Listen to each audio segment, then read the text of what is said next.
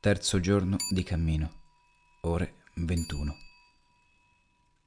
La giornata di oggi mi ha messo a dura prova. 30 chilometri a passo sostenuto senza interruzioni. Ieri ho conosciuto due pellegrini esperti. Sono partito alle 5 del mattino insieme a uno di loro, italiano, 46 anni, avvocato.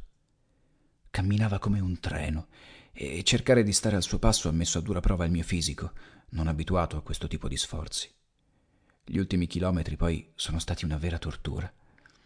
E avendo per la stanchezza rallentato il passo, l'altro ragazzo mi ha superato e l'ho perso di vista.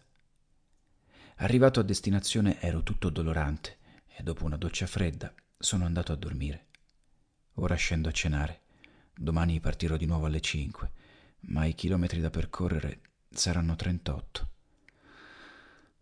Sarà una bella sfida. Scrivevo così sul mio diario di viaggio. In verità è stata una delle giornate più significative di tutto il mio cammino. Sono sempre stato un tipo riflessivo ed è inutile dirti che quando cammini per più di otto ore in un giorno ne hai di tempo per riflettere. E alla fine di quella giornata avevo capito tre cose.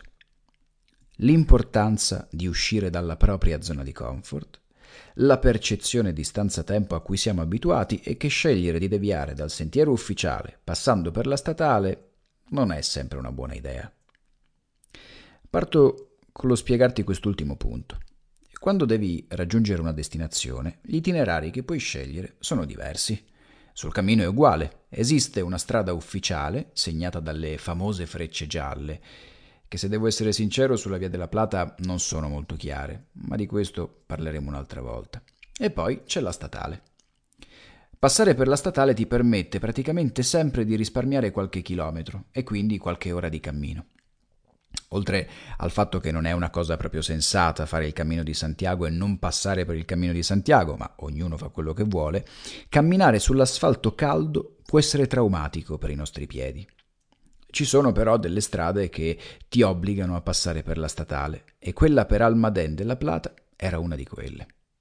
Piccola dritta, sull'asfalto è meglio usare una scarpa da ginnastica.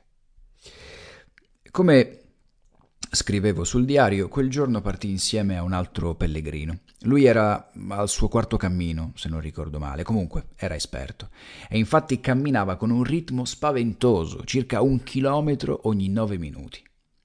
Ma partire con lui mi ha permesso di comprendere l'importanza di uscire dalla propria zona di comfort.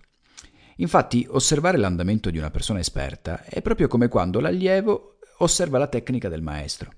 Si può imparare moltissimo osservando qualcuno già abile nella disciplina che vogliamo imparare. Non dovremmo sottovalutare i nostri neuroni specchio. Costringermi a fare più chilometri di quanto il mio corpo fosse in grado di reggere e ad un ritmo più rapido mi ha permesso in un singolo giorno di migliorare le mie prestazioni. A livello fisico perché il nostro corpo è una macchina perfetta e se gli dai uno stimolo superiore alle sue capacità di sopportazione, già dal giorno successivo si mobiliterà per rafforzarsi. E a livello mentale perché ti permette di capire che la maggior parte dei nostri limiti esistono solo nella nostra testa. Per concludere, ti parlo appunto della percezione di stanza-tempo, che è forse la cosa più importante che ho capito in quella giornata. Una delle primissime cose che avevo preparato prima del viaggio era il mio smartwatch per poter calcolare ogni giorno le calorie bruciate e il tempo di percorrenza. Il problema, specialmente nei primi giorni e specialmente per chi è nuovo a questo tipo di esperienza, è che ogni volta stai a guardare l'orologio per vedere quanti chilometri hai fatto. Ed è snervante quando vedi che la media dei chilometri fatti è di gran lunga inferiore al tempo di viaggio.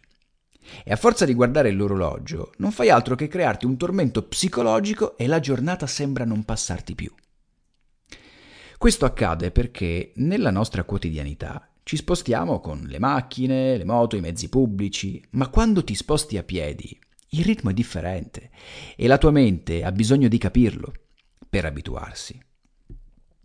Così, dal giorno successivo ho smesso di indossare il mio smartwatch e a calcolare quanti chilometri mi mancassero. Il mio metodo di paragone era l'orario. Sapevo che per fare 30 chilometri mi serviva camminare per almeno 6 ore. Così organizzavo le mie giornate in base ai chilometri che avrei dovuto fare il giorno successivo. Ecco perché ti dicevo che il terzo giorno è stato forse uno dei più importanti. Perché grazie ad una serie di coincidenze ho acquisito tutte le competenze principali per affrontare il restante mese di cammino nei migliori dei modi.